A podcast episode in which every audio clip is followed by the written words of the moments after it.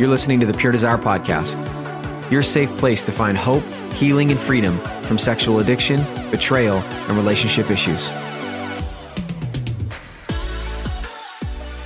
What is up, people? I'm your host, Trevor Windsor, and you're listening to episode 199 of the Pure Desire Podcast. Here joining me as always, my co-host, Nick Stumbo. They're great. Tony the Tiger. You know what's funny? I got shamed recently for, that's probably not what Frosted Flakes? No.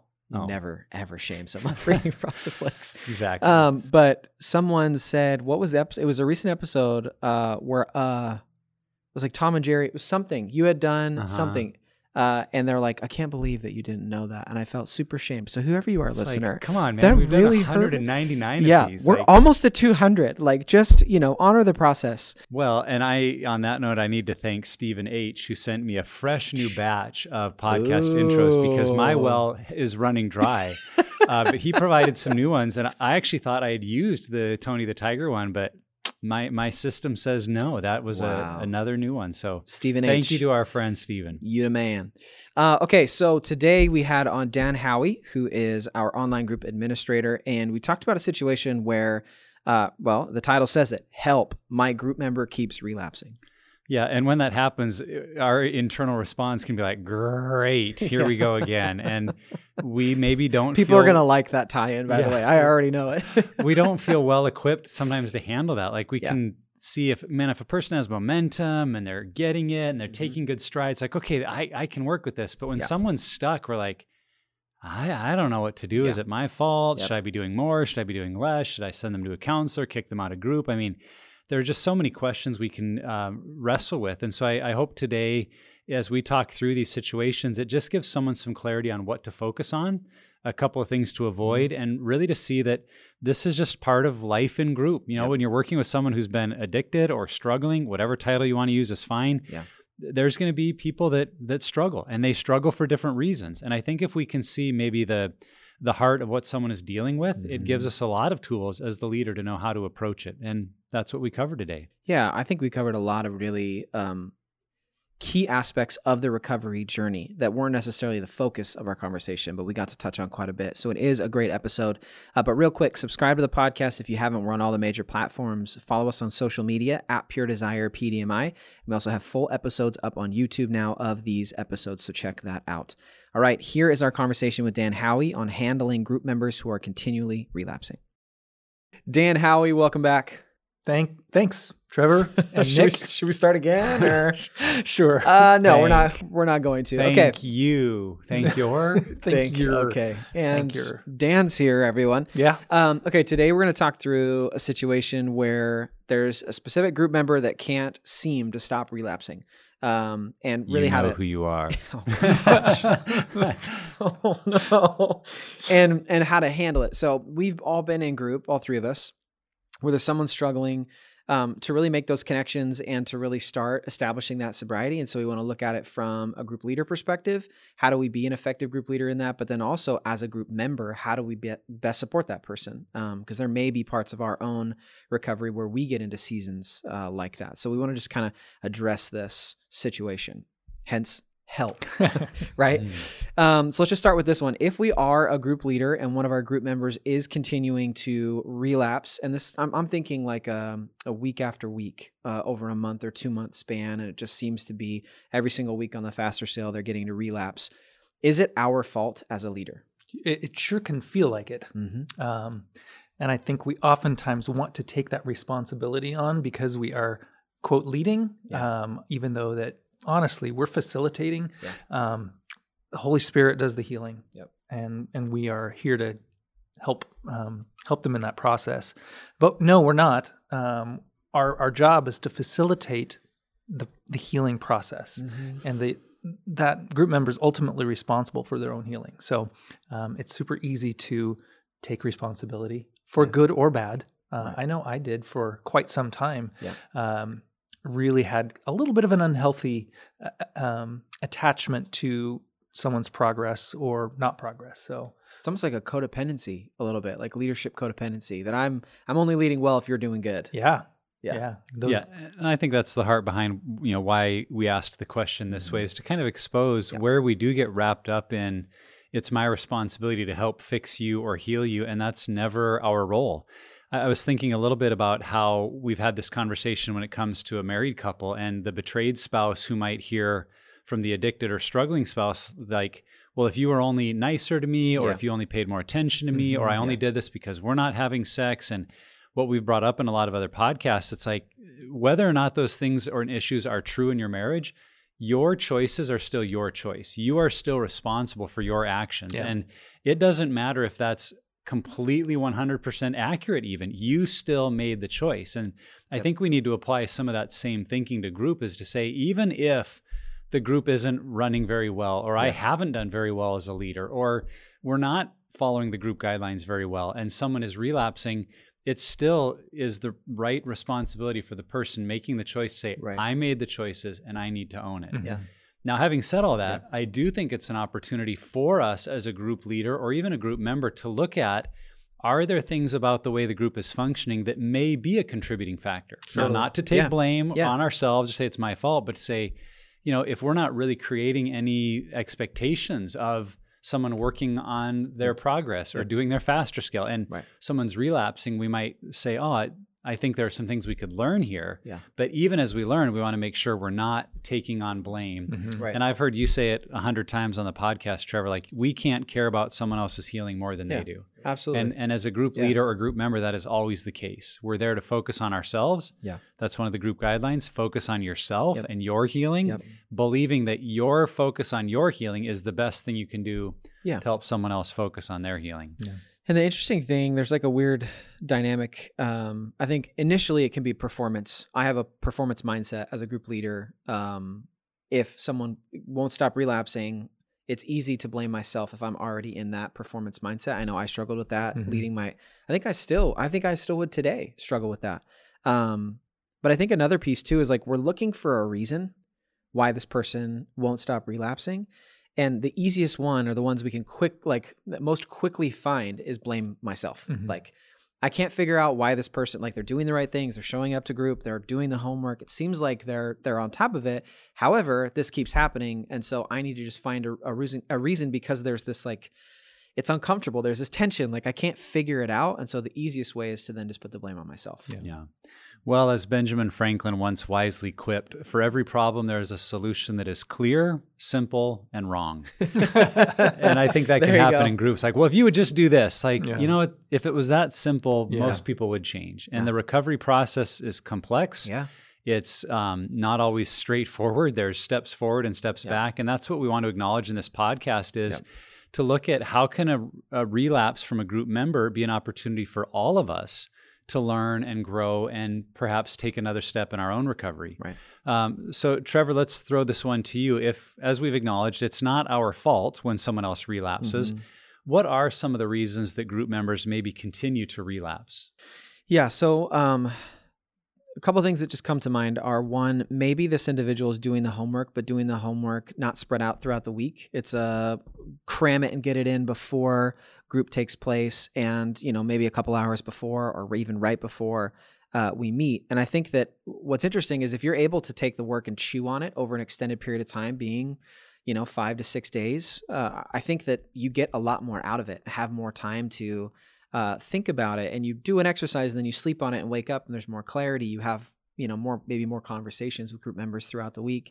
That's one reason. Another reason is maybe it's just not enough. You know, maybe there's so much trauma, or there's so much dysfunction, or there's so much that has happened to set this person up that they really need someone professional to walk them through it. But then, man, we all do it. We look for shortcuts. Like, I think about group members I've had that consistently were relapsing.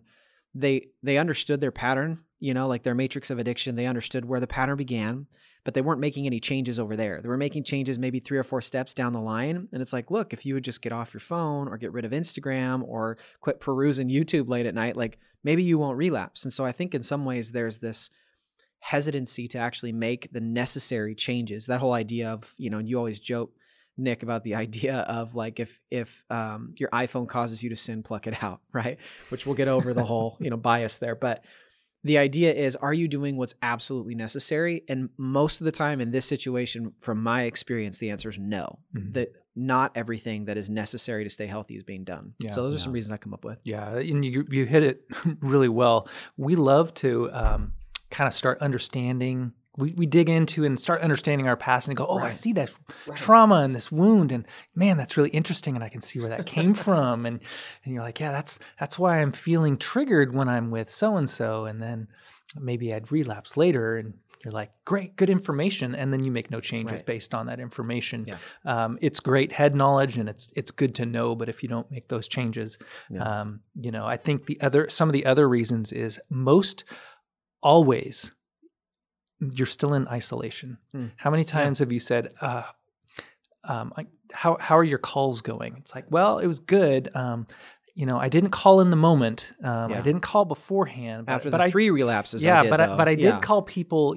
45 minutes before group to tell them about my relapse. And it's like, well, that's fine. That's a good thing, but let's break isolation, be transparent and honest throughout the week, and especially when you're triggered and things are difficult. I think the other one, you just kind of hit on it, is really it's still a coping mechanism, and we're literally asking you to uncover these traumas and these experiences that you're trying to not feel, and we're asking you to feel them. So there is more pressure, especially your first time through a group where you're being placed in a really precarious position. So that's when it comes down to, is group enough? Maybe you need more. Yeah. Maybe it's just a matter of time. Continue the process. Yeah. As Ted likes to say, relapse doesn't stop the healing process, but there's consequences, and it can slow it. Totally. So, Yeah, I think sometimes we have to acknowledge there is a commitment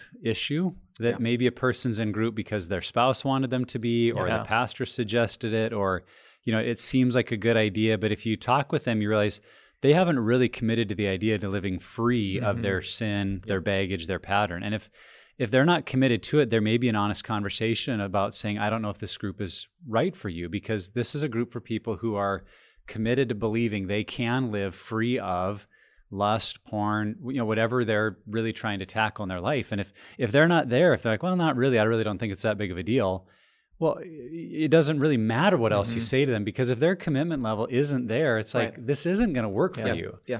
But that's thankfully, I find, rarely the case. You just like, no, I'm all in and I want it. It's not working.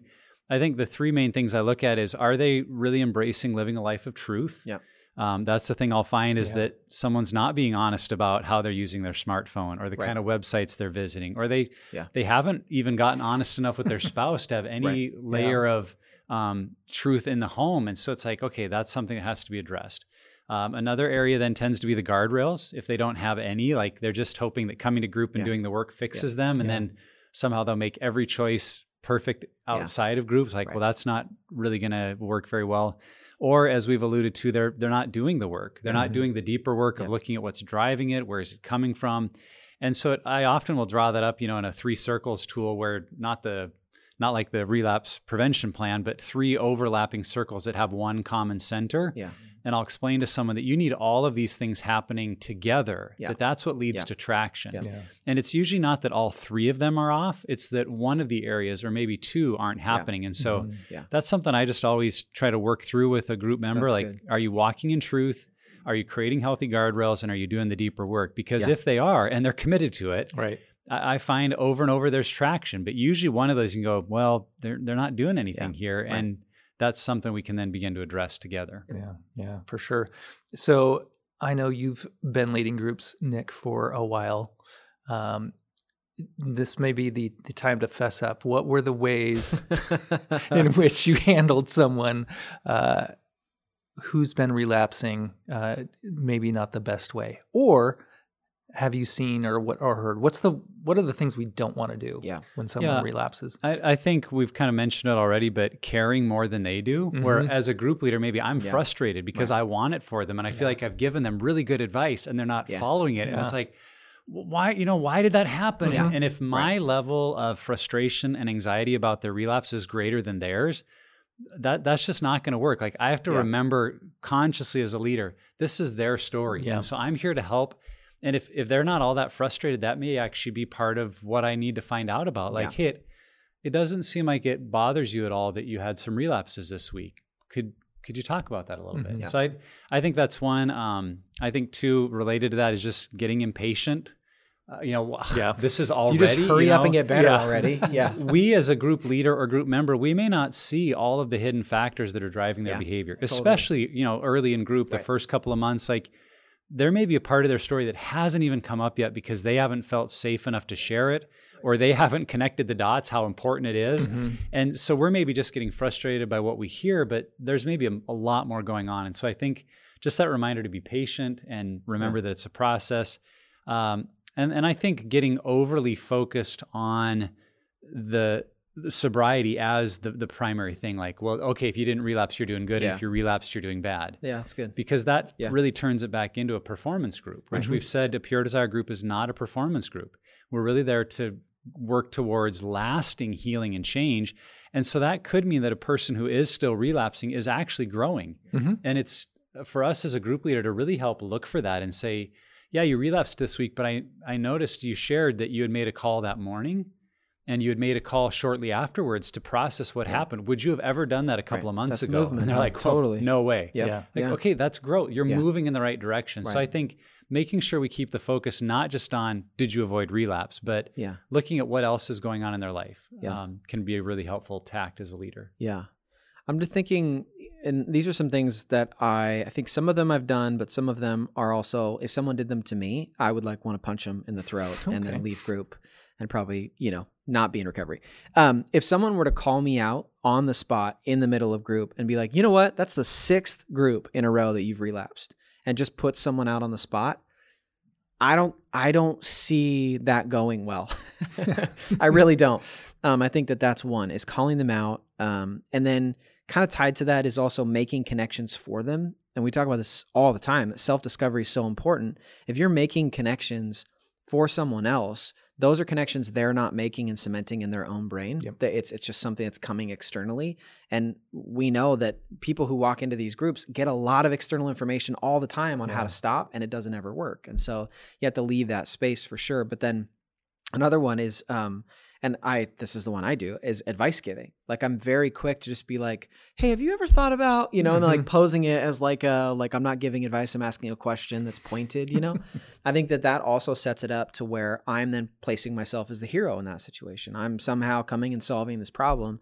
I know we'll get to it in the next question, but that for me is not allowing the space for a person to figure out what's actually going on. It's me, as you're saying, impatiently rushing the process. Yeah. Yeah. And you guys both hit it with the, if our only measure for health is how often we don't relapse, we're in the wrong business. We're never going to, we're never going to have lasting freedom, which is what we're really after, not just behavior modification, but real freedom from what drives us. And then I thought of the first word when I heard this question was, man, shaming is the worst. Yeah. And I was like, that word gets thrown around a lot, and I kind of didn't know what it meant. So I looked it up. I went to, the Googles and looked it up. And it that kind of an interesting definition that I hadn't really thought of. It says it's shaming is communicating that someone is inferior or unworthy of affection or respect because of one's actions, thoughts, circumstances, or experiences. Mm-hmm. So, really, when we come into group, we have, we're exploring all those things, our actions, our circumstances, our thoughts, our experiences, and adding baggage and adding trauma or something like that, a negative experience to that, isn't going to help bring someone forward necessarily. Really exploring the why behind anything we do is always the key. And what I like to say is, let's not waste this. What can we learn from this? Or what can you learn? Yeah. We don't learn anything. You learn something. Yeah. Yeah. Connected to that is the words that we use after someone shares about a relapse, and do we shame them? Yeah. I think about what is in a lot of our workbooks that says to not be shocked by the behavior. Mm-hmm. Wow. But try to be shocked by the behavior. Yeah. That happens. Maybe someone shares about a relapse that includes a kind of pornography that we're not drawn to, or some kind of fetish. And if we respond of like, what? That's so gross. Or why would you do that? Like, even if we're just responding out of some of our own shock, what we are communicating is shame. That how could you be into that? What's wrong with you? And this may be something, as funny as it sounds, for a leader even to practice before group. Like, put yourself in that headspace saying, let's imagine, group member Joe confesses all these things, and it's really stuff outside of my comfort zone. Yeah. How will my face look? Mm-hmm. What will I say first? And you could even practice going in the mirror. Joe, thank you for sharing that. That had to take a lot of courage to be open and vulnerable with us about some really personal stuff. And I want you to know how proud I am of you. Yeah. And I really believe that honesty is going to help, and we're here to help you. Yeah. And so now I'm affirming, I'm welcoming, I'm accepting. Yep. And even as they've maybe shared some shocking stuff, I've kept the focus on who they are and the way that we value them as a group member. Sure. So that is so key, that the words and the way we respond initially make a big difference. And that's an area as a group leader, you may need to even jump in if a group member is doing some of these other no-nos that we've talked about. Like, that's where facilitating the group is your role to go, well, time out. Before we all try to fix Joe, let's push pause on that. Joe, first we just need to say how proud we are of you sharing all that, so jump in if you need to. And I think everybody in group should practice that, not just a group leader. That's a good practice for everybody. Yeah.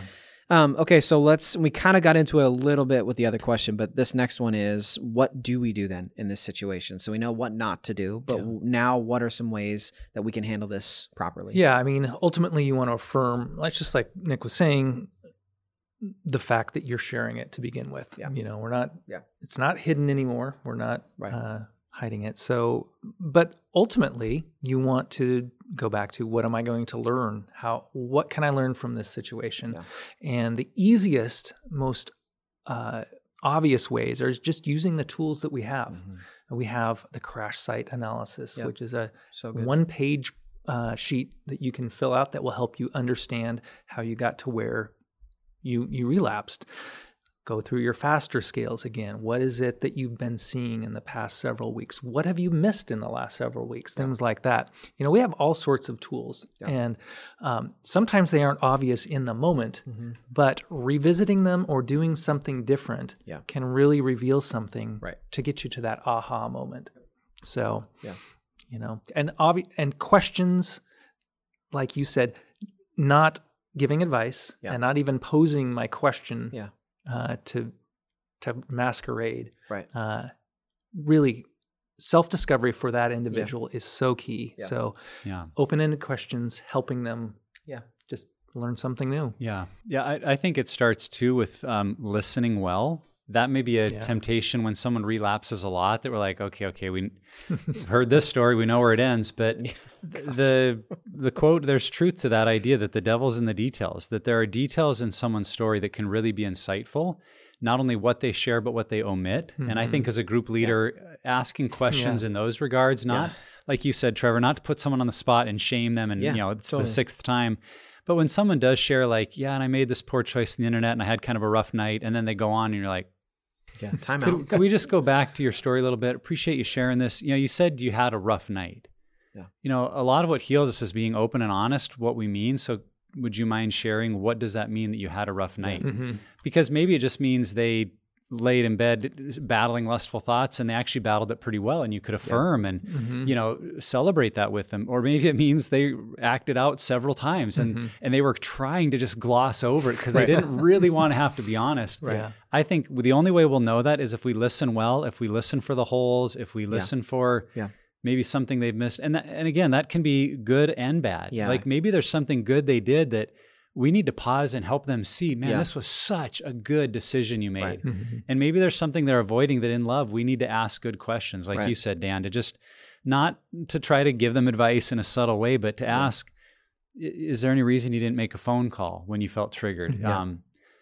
Did you use your recovery action plan? Right. Did you pull out your escape plan? Because I remember last week you saying that you had one. Did you use it? Yeah. So within the context of group, asking the questions that empowers them to see, did I use the tools and how could I use them better? So, but all that to say, again, we won't do that very well unless we really listen to their sharing and try to hear what is unique about this situation that we could really maybe help with. Yeah. Mm-hmm. And don't be a detective. I think that, like, for me, I could take, because I 100% agree with that.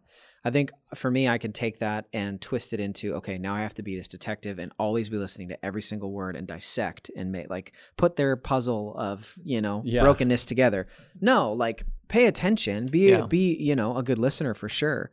But also understand that your job is not to, like, correct them or, again, it's also going to be, who is it? Where are they at in their recovery journey? Is it their first group, their sixth group, like whatever it may be? Just kind of take those things into consideration. A couple other things, as you guys are saying, the asking questions, the visual I get is like the bumper lanes on a bowling lane in a bowling alley, where your questions, you're trying to get someone, yes, toward making connections, but you have to view them as like real soft touches that just redirect. And for me, I think that that's the visual I've held on to, that that's my job in asking questions, because we both are trying to head toward really figuring out what's going on in this person's story. And for me, I can ask questions that either are those soft touches for redirect or, you know, can be just, you know, throwing them right in the gutter, like whatever. You can run with that illustration. I think another thing to consider, and just think about the way, if you're a group leader or another group member, consider that you also model what it looks like to do recovery for this person.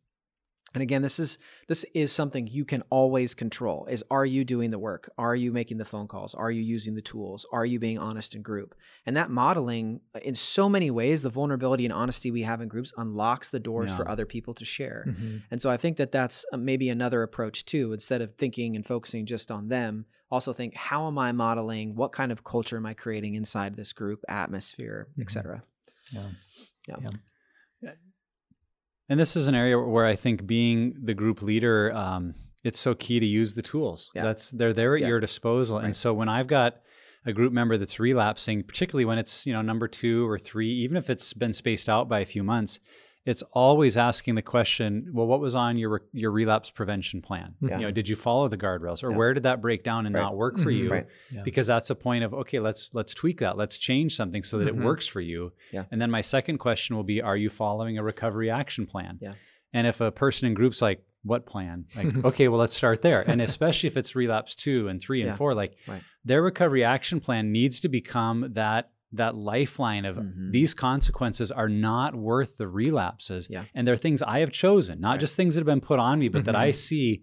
And this is, again, also where it goes back to the commitment level. If they say, I am committed to walking and living free of this, then they're saying, I'm willing to do whatever it takes to retrain my brain that the cost of relapse isn't worth the little bit of pleasure I get out of it. And so, again, as a group leader, you don't want to do that for them. You want to direct them to it, though, and say, is your recovery action plan working for you? Right. Because if the consequences are just like, I had to give $50 to a ministry and I had to tell the group and they did it. It's like, I've told people many times, your recovery action plan is actually too easy. Yeah. It doesn't cost you enough. Right. And that's a hard thing for a person to embrace. But if they're really saying, I want to be free, that's where it's at, is in those two tools. So bringing those up is really, really important. Yep, totally. All right, so today's episode is sponsored by Drew Boa and Husband Material Academy. Through Husband Material, Drew helps Christian men outgrow porn. I love that. He does this through coaching men on how to change their brains, how to heal their hearts, and really save relationships by achieving freedom from porn. Yeah, thank you, Drew Boa, for being a sponsor. We think very, very highly of Drew. Yes. He's a man who's just very real and vulnerable with his own story. I mean, sometimes in a way that might make you feel like, oh, is that okay to share? But that's what's awesome about Drew, is he's willing to open that door that I think gives other people so much freedom to process parts of their own story that maybe previously they felt were just too shameful, too personal, too deep. I mean, that's the kind of stuff Drew sees and says, no, that's what we've got to face, because in it is our healing and redemption. And I think God has really gifted him and skilled him to do that well. And so if you're a man looking for kind of another level of coaching and mentoring, the resources on his website are great. Yeah. He partners with us at Pure Desire to use 7 pillars and living free. And so for our listeners that maybe feel loyal to Pure Desire, we love you. We want you to know you're not like leaving us to go to Drew. Like Drew is a partner and a friend. Yeah, and if you could benefit from his coaching, we would really encourage you to check it out, because we know with Drew that you would be in good hands. You know, there's a lot of people out there doing coaching and mentoring and hanging their shingle, and it can be hard to know where to turn. Absolutely. Drew's a good man, and we appreciate just his friendship and partnership with us.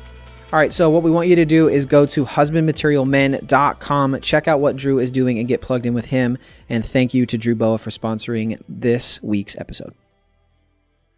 So if we're not the group leader, you know, maybe some people are listening are like, oh, this, now I never want to be a group leader because that's too much responsibility. Please still do it. Please still do it. It can be easy as the group member to just like keep our head down and like, okay, just wait till they get through that person and then they can come to me. Yeah.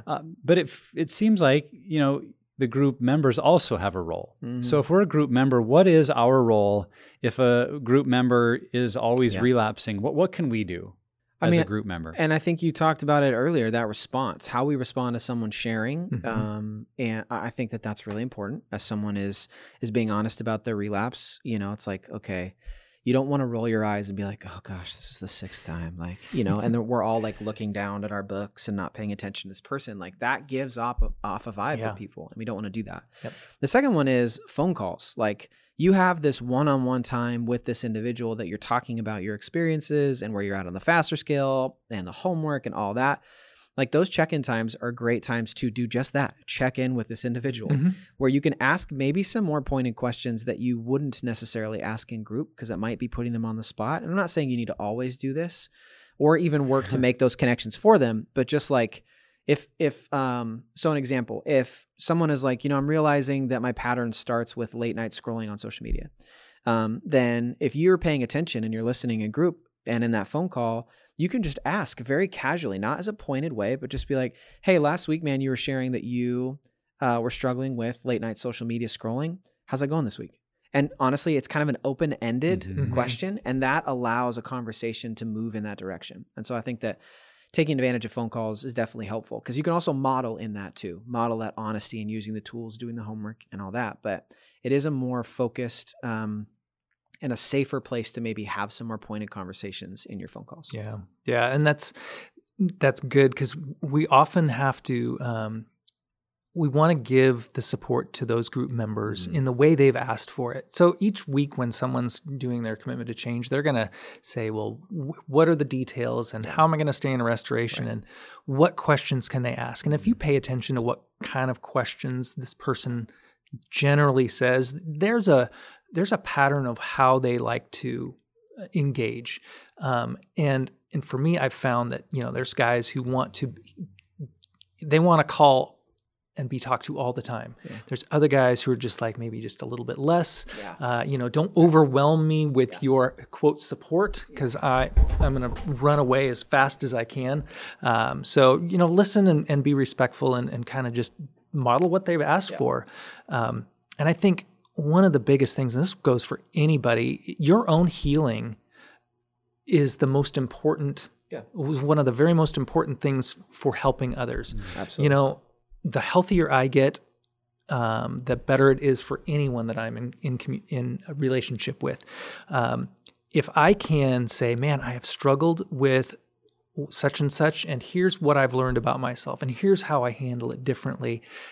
Literally, I heard that several times when I was going through group, and I was like, oh, okay, so it is possible, and maybe I will find out something, and all right, I'm going to keep going, and I'm going to keep giving it my all. Yeah. So just, I'm encouraging others just by being honest and being open and sharing what I've done and what I've learned. Yep.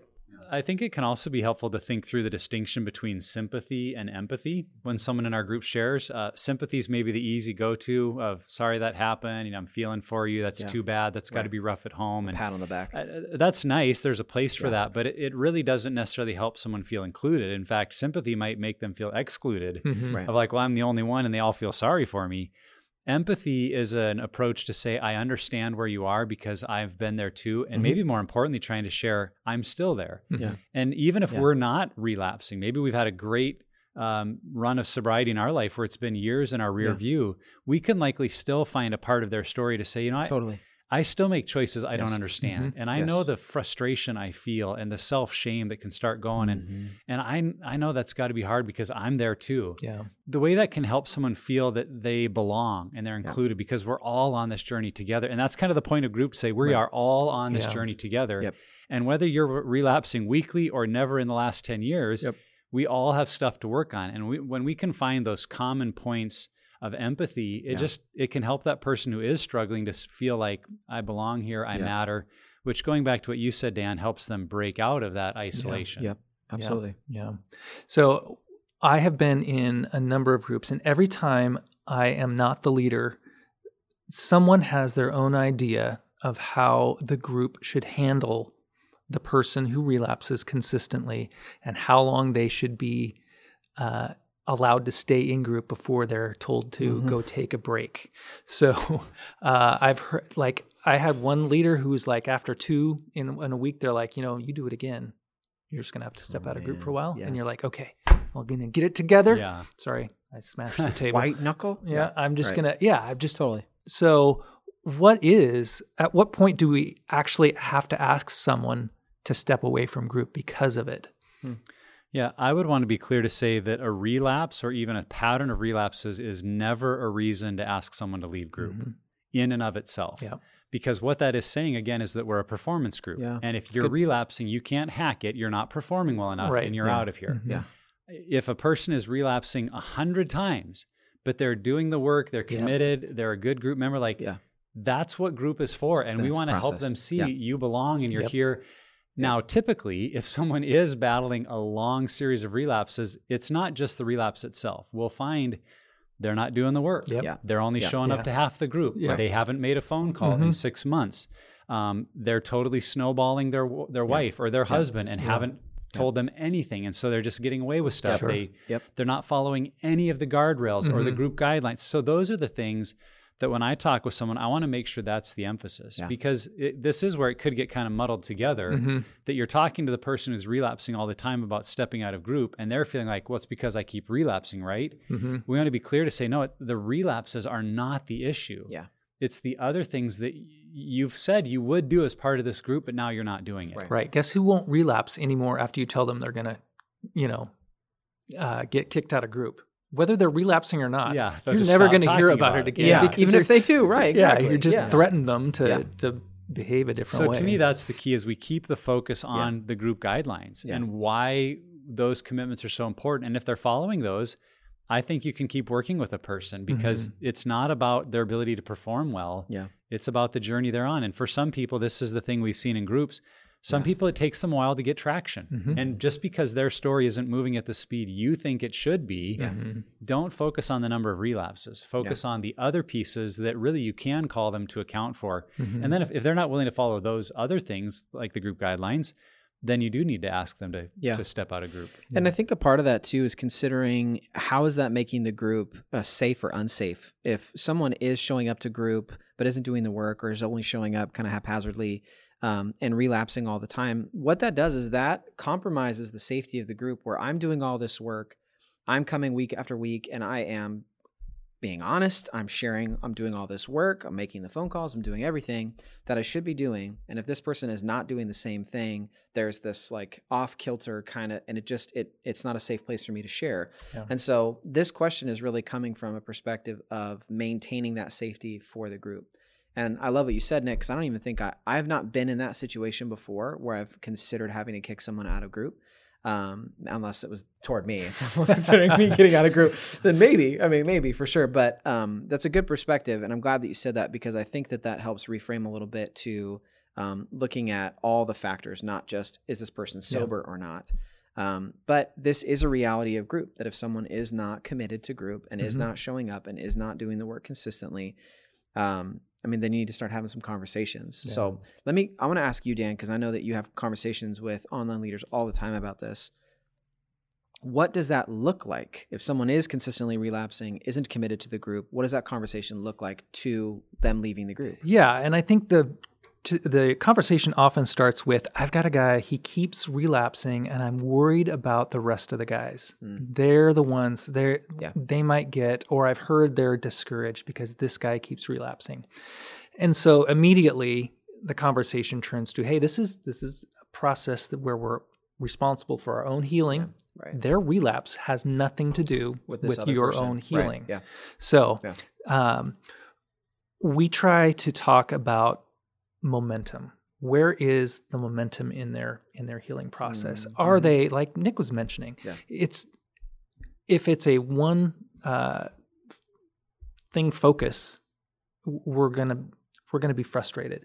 But if you can watch and see, hey, they are coming to group, they're doing the work, I can see some self-discovery that they've made, things like that. Yep. Keep them coming back. Encourage them to continue to dig in. Yeah. You know, if a guy comes and he's relapsing the same way every week, I think we've mentioned this before, it's like, well, I don't think you're taking it seriously. Yeah. Okay. Because if you really were, you would know that, you know, locking your computer in the trunk of the car and then going out and getting it at 9 p.m. every night isn't going to work. Yes. There may be something else you have to do. I'm sorry that I'm laughing if that's someone's relapse pattern. It's so easy to get into that mindset where you just live in denial. Yeah. Exactly. Yeah. So it makes you feel good in the moment because I'm doing something, and then you immediately go undo that. So I think we want to remember that relapses are the outcome of decisions, not really the source. Mm-hmm. That's good. And if we focus on the outcome and don't help them address the source, it's not going to accomplish as much. So in that conversation you're asking about, Trevor, I think that's the situation, whether I'm a group member or the group leader or just a friend who's concerned, that I come alongside them and not say, why do you keep relapsing? But to look at those areas of commitment and truth and guardrails and the deeper work and ask, how are these things going? And if they self-acknowledge, that's kind of the key in the conversation too. If they self-acknowledge, I have zero guardrails, I'm not doing the work.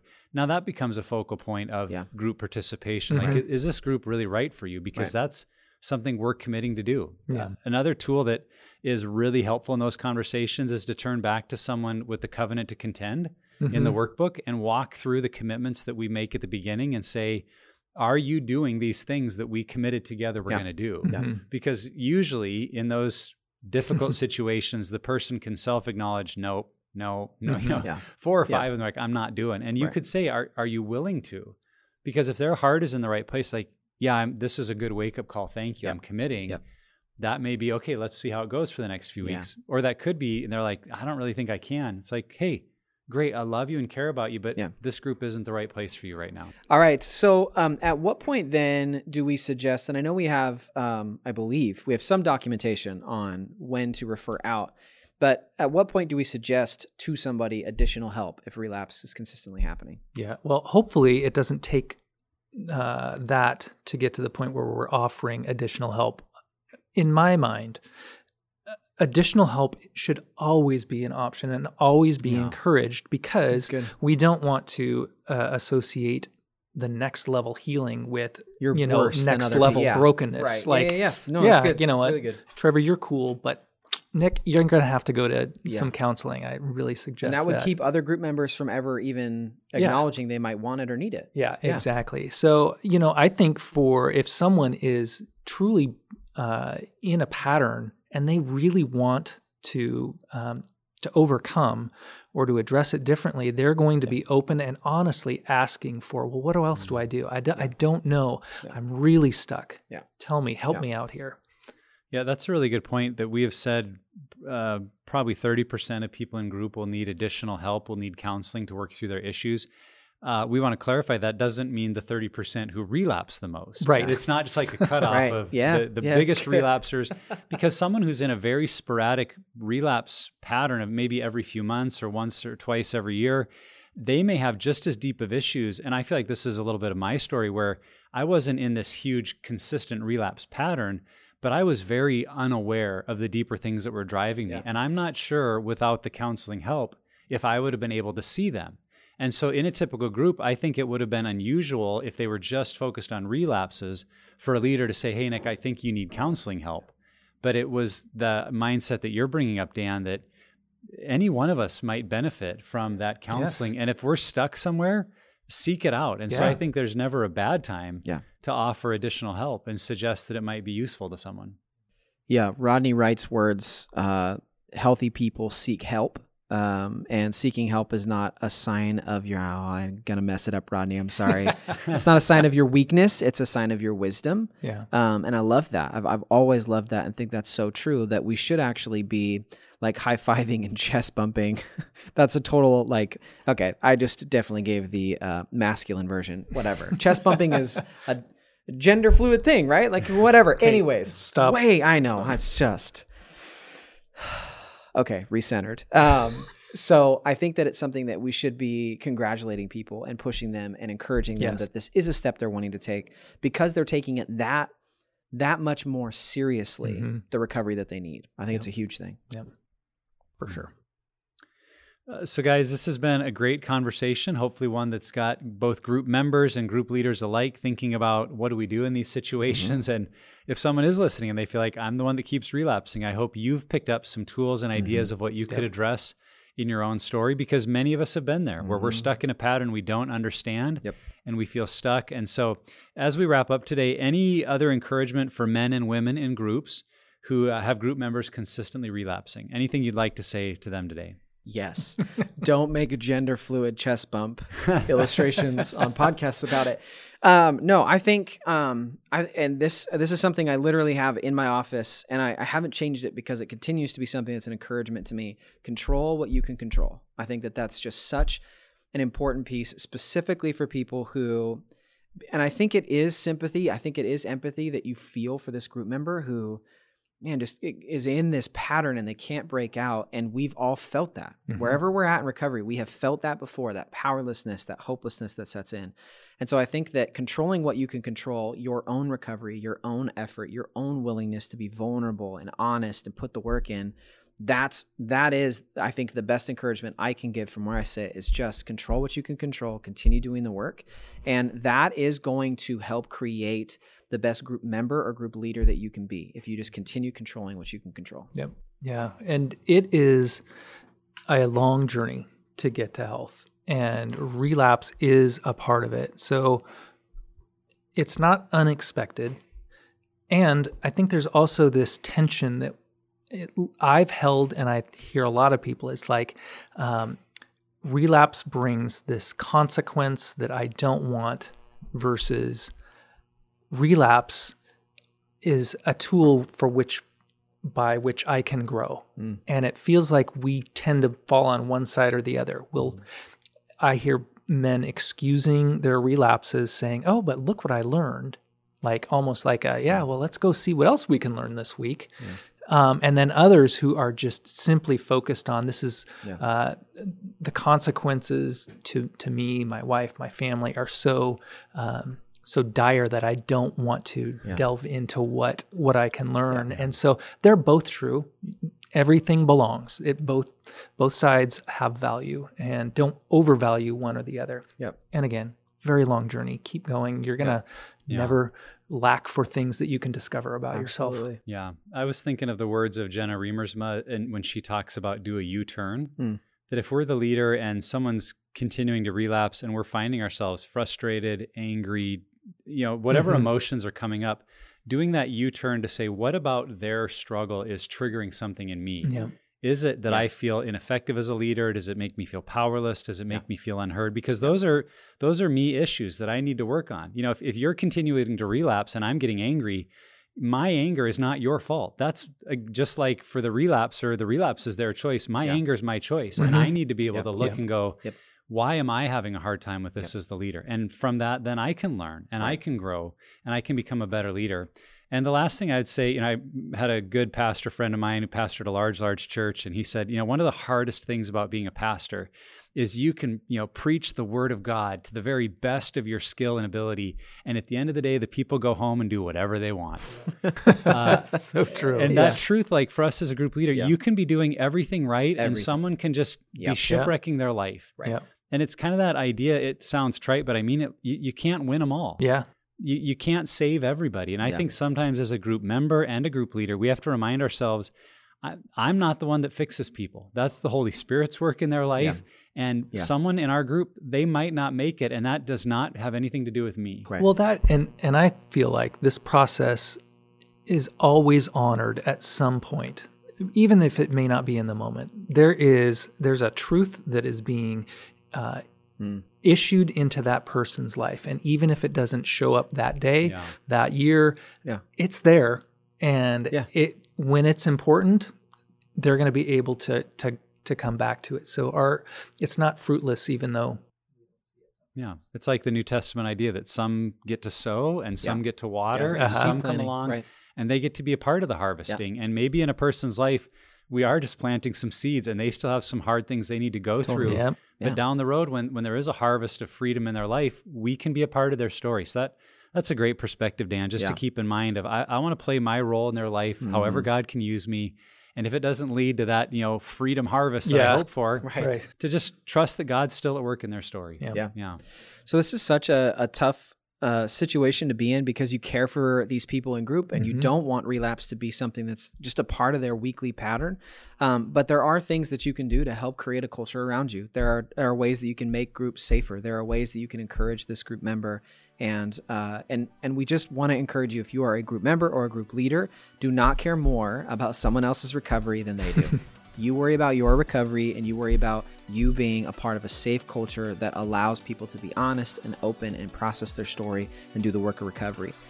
So again, tough situation, but it can be handled well. And I think all of us have seen it handled well. So thanks for the conversation, Dan. Thanks for being here, man. Thanks for having me. Appreciate it. And wherever you're at on your journey, Pure Desire is here to help create a roadmap for your healing. If you or someone you know is impacted by sexual brokenness, go to puredesire.org and let's start the healing journey today. Don't forget to subscribe to the podcast. Each week we put out new content to help you on the road to freedom from the effects of sexual brokenness. And lastly, never stop being healthy.